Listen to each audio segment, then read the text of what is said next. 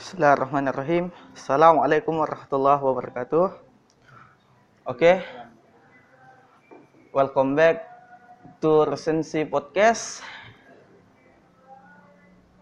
Kali ini kita akan kembali membahas isu-isu aktual melalui pendekatan literatur berbasis argumentasi.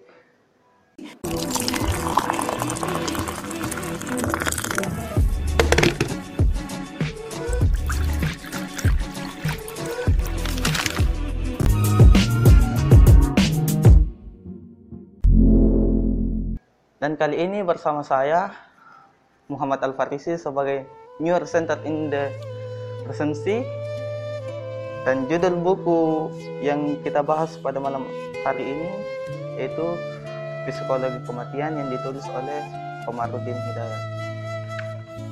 Buku ini terdiri dari 177 halaman dan terdiri dari empat bagian pembahasan. Oke, langsung saja kita ke bagian pembahasan pertama. Di bagian pembahasan pertama, Komarudin Hidayat membahas tentang makna kelahiran manusia. Every day is my birthday, oke? Okay?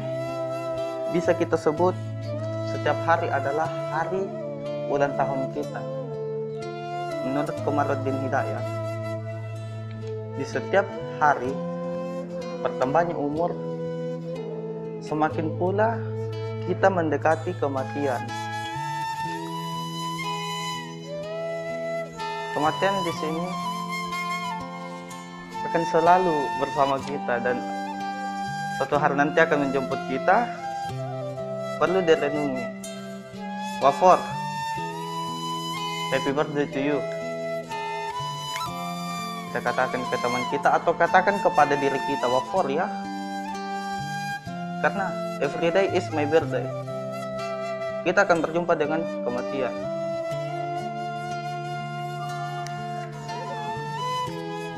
Setelah saya buku baca buku ini ada pada saya mengganjal juga dalam diri saya. Pertama kali saya membaca buku ini saya kembali tersadarkan. Dengan kata every day is my birthday. Why? Pertanyaannya why? Kenapa kamu membuang-buang waktumu? Al-Farisi kenapa kamu buang-buang waktumu?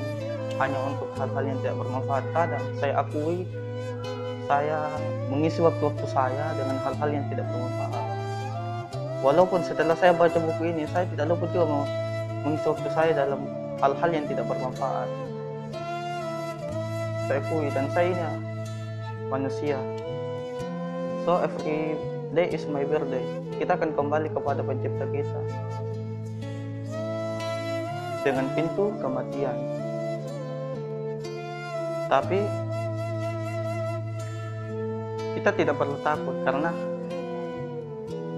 jika kita mengisi waktu kita dengan hal-hal yang tidak bermanfaat kita kembali bisa mengisi waktu kita dengan hal-hal yang bermanfaat pula.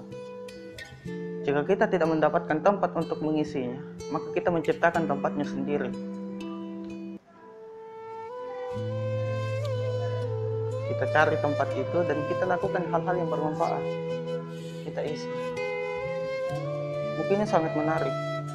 Saya baca di bagian pertamanya. Karena di sini saya merenung Kenapa ya? Setiap hari berlalu, sejam berlalu, dua jam berlalu, sedetik, bahkan sebulan setahun, saya akan mendekati kematian saya. Entah kapan, saya tidak tahu. Itu rahasia pencipta kita. Dan kembali lagi every time, every day is my birthday. Dan hari ulang tahun saya adalah hari kematian saya pula. Itu yang saya dapatkan dari bagian pertama. Ke bagian kedua Komarudin Hidayat membahas tentang spiritualitas dan kegelisahan manusia. Spiritualitas dan kegelisahan. Oke kita pergi ke kegelisahan dulu. Manusia banyak di antara kita, termasuk saya sendiri, dan teman-teman pesensi juga pasti merasakannya. Mati itu sangat tidak mengenakan. Bagaimana tidak? Kita hilang dari bumi. Hanya tinggal nama di bumi. Semua yang telah kita lakukan belum tentu akan dikenang orang. Dan banyak hal-hal yang masih ingin kita lakukan belum dapat kita lakukan. Tentu itu menjadi ketakutan dan momok tersendiri bagi kita. Tergantung ukurannya. Beberapa bulan yang lalu, saya bermimpi ibu saya meninggal. Dan saya menangis terseduh-seduh. Dan ternyata ketika kita di, ditinggal, perasaan kita hancur. Dan bagaimana kalau kita meninggalkan orang-orang banyak dan belum dapat menggoreskan satu kebaikan saja di dunia ini. Sedang kita telah menemui pencipta kita. Nah, itu sungguh menakutkan bagi kita kan dan menjadi kegelisahan di setiap manusia pada umumnya. Saya takut jika saya meninggal nantinya saya menghadap Tuhan membawa rapor, membawa buku laporan bahwa selama saya hidup saya tidak mengisi waktu saya dengan hal-hal yang baik. Jadi setelah saya membaca buku ini saya step by step melakukan hal-hal yang bermanfaat. Walaupun kadang masih terseling hal-hal yang tidak bermanfaat. Saya akui itu. Karena saya tidak mau gelisah jadi manusia. Saya tidak membicarakan orang banyak. Saya membicarakan membicarakan diri saya karena buku ini sangat menarik untuk kita renung sebagai renung untuk diri kita sendiri. Kapan kita mati? Apa yang kita gelisahkan? Apa yang akan kita bawa? Apa yang akan kita laporkan kepada pencipta kita? Tentu jika kita ingin melaporkan sesuatu dan melakukan hal-hal yang dapat dilihat baik oleh pencipta kita, tentu kita harus tahu hal-hal baik apa yang banyak dilakukan orang. Dan dalam Al-Quran Allah telah tegaskan laqad kana lakum fi rasulillahi uswatun hasanah. Kita dapat mengikuti teladan dan teladan itu siapa? Rasulullah Sallallahu Alaihi Wasallam karena dalam diri Rasulullah ada suri tauladan yang baik. Mudah saja jika kita membaca buku hadis, kita sinkron, sinkronkan dengan Al-Quran mudah saja, tapi pengaplikasiannya itu sangat sulit. Kadang kita istiqomah dalam beberapa jam. Setelah satu jam, kita luput dari dan saya merasakannya setelah membaca buku ini. Saya kembali mencoba untuk istiqomah melakukan hal-hal itu hal-hal yang baik yang saya maksud tapi lagi-lagi tetap terjatuh. Tapi Allah bilang ketika kita terjatuh maka kita harus kembali kepadanya. Jika kita berjalan menemui Allah maka Allah akan berlari menemui Saya pernah dengar kata-kata itu dari seorang ustadz yang ceramah pada hari Jumat, entah saya lupa namanya. Dia bilang, jika kita berjalan menemui Allah, Allah akan berlari menemui kita. Jadi setiap kita jatuh, kita bangkit kembali. Dan saya melakukan itu, saya sedang mencoba juga. Setiap saya jatuh, saya kembali mengingat bahwa pintu taubat terbuka luas untuk saya. Walaupun saya pendosa, Kenapa tidak saya berlari kepada Allah? Jika saya berlari kepada Allah, menemui Allah, maksud saya, jika saya berlari menemui Allah, maka Allah akan melakukan apa kepada saya? Lebih dari berlari. Jika hanya berjalan saja menemui Allah, Allah akan ber, berlari menemui kita. maka saya akan melakukan lebih juga.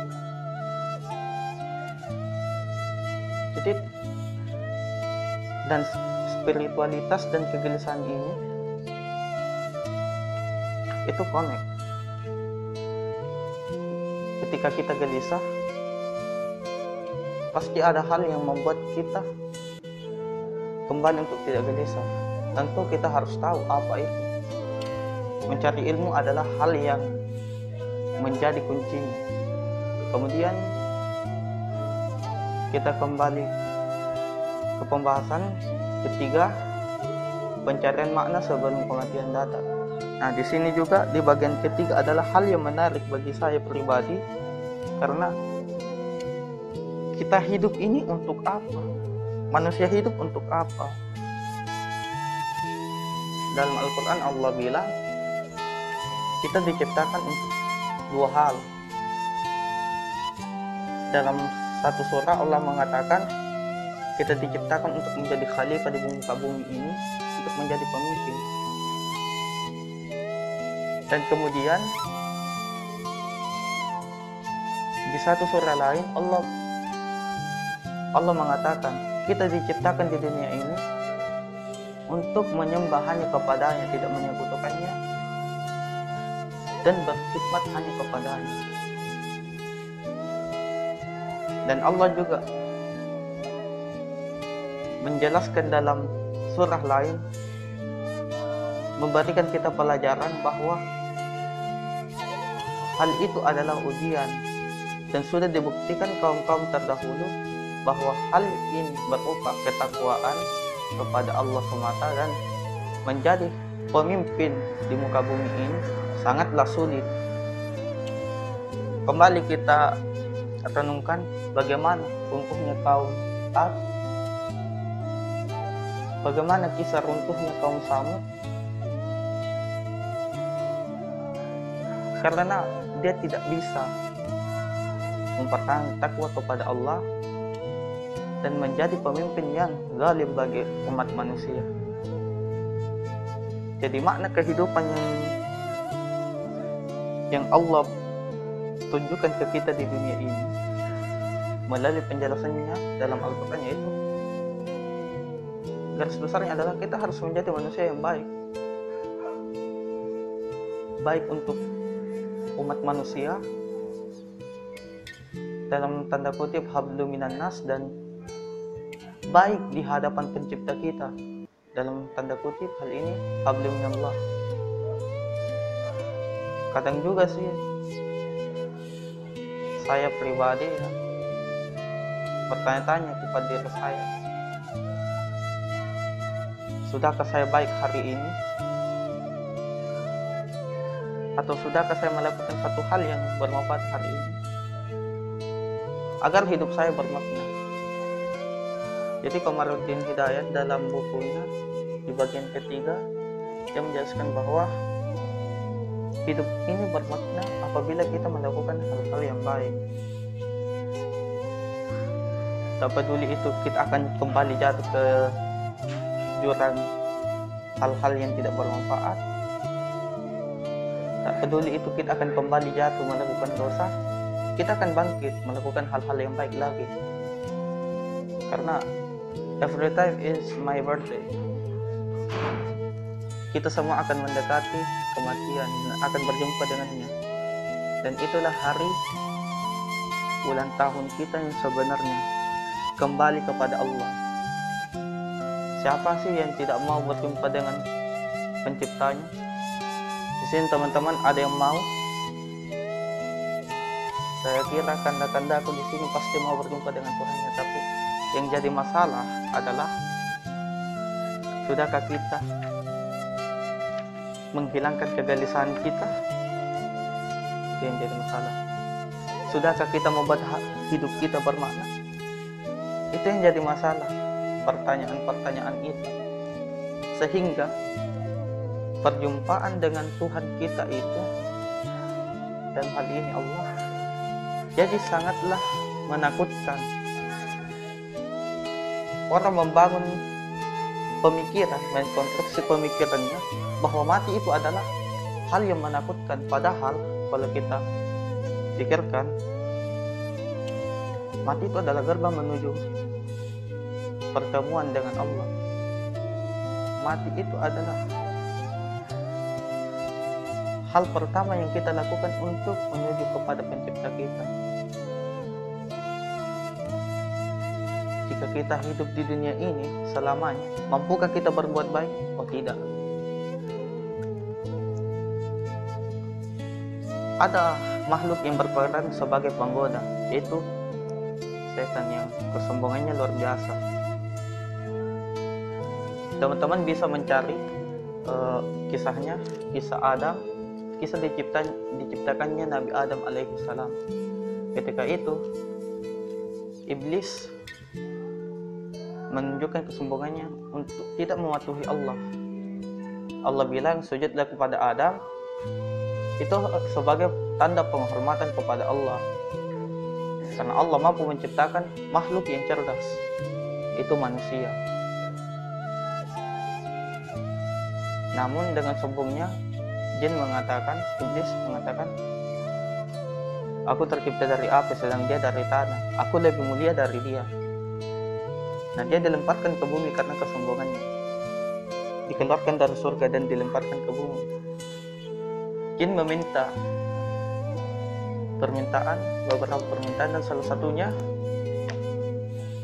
izinkan saya menggoda hamba dan Allah izinkan jadi kalau misalkan kita berharap hidup selamanya di dunia ini pertanyaannya kembali mampukah kita berbuat baik oh tidak semudah semudah itu Ferguson tidak ya tidak semudah itu Ferguson mampukah kita istiqomah tidak semudah itu juga. Mampukah kita buat hidup kita bermanfaat?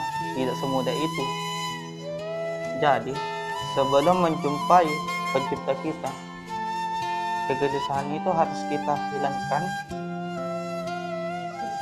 Jadikan kematian itu adalah hal yang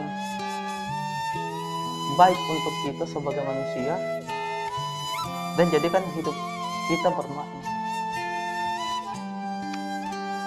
Jangan sampai hidup kita di dunia ini hanyalah sebagai orang yang sebagai orang pengelana, pengelana pencari kebaikan, eh, pencari makna. Maksud saya pencari makna di dunia. Sekian lamanya mencari sampai dia tidak mendapatkan makna hidupnya sendiri. Enggak iya mati. Jangan sampai ya kita begitu. Itu pesan untuk diri saya sendiri dan untuk teman-teman sekalian. Dan bagian keempat, dari kematian menuju kehidupan abadi. Bagian keempat ini dari pintu gerbang kita akan menuju ke kehidupan abadi. Pintu gerbang ini adalah kematian dan kehidupan abadinya itu ada ada dua ditawarkan oleh Allah. Pertama, surganya. Kedua, itu neraka. Even and even and hell Allah tawarkan. Nah, pertanyaannya adalah apakah kita akan hidup di surga atau di neraka? Pertanyaan pertama. Kembali, itu semua terhubung. Bagaimana kita membuat hidup kita bermakna? Bagaimana kegelisahan itu kita hilangkan? Sehingga kematian itu tidak menakutkan di benak kita masing-masing sebagai manusia. Jika kematian sudah menakutkan, bagaimana kita mau mengisi rapor kita, bagaimana kita mau mengisi laporan kebaikan, laporan buku laporan kita dengan kebaikan. Kan agak susah juga. Hal yang kita takuti, kita mau jumpai. Ya kan susah jadi kita sibuk untuk memikirkan, ah, sebentar lagi saya akan berjumpa dengan ini kematian. Sebentar lagi saya akan ini, ini, ini dan ini. Ketika kita sibuk berpikir, kita akan kehilangan waktu untuk berbuat baik, menulis kebagi, kebaikan di buku rapor kita. Dan yang tertulis adalah membuat waktu karena berpikir. Jadi untuk menuju gerbang sangat sulit dan menggapai kehidupan abadi itu sangat sulit jika kita tidak mampu menghilangkan kegelisahan kita dan membuat hidup kita bermakna.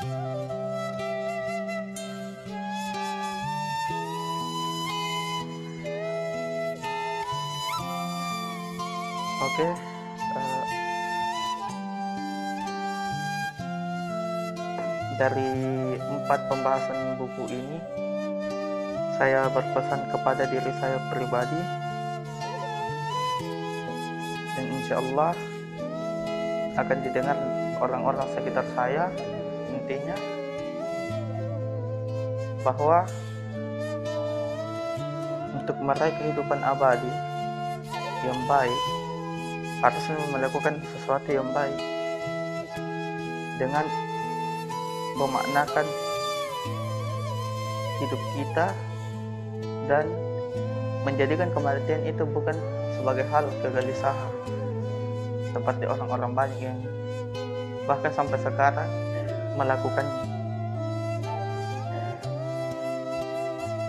baik teman-teman podcast mungkin cukup sekian dari saya. Insya Allah akan bermanfaat bagi kita semua. Billahi fi sabil haq. Assalamualaikum warahmatullahi wabarakatuh. And see you again in the next podcast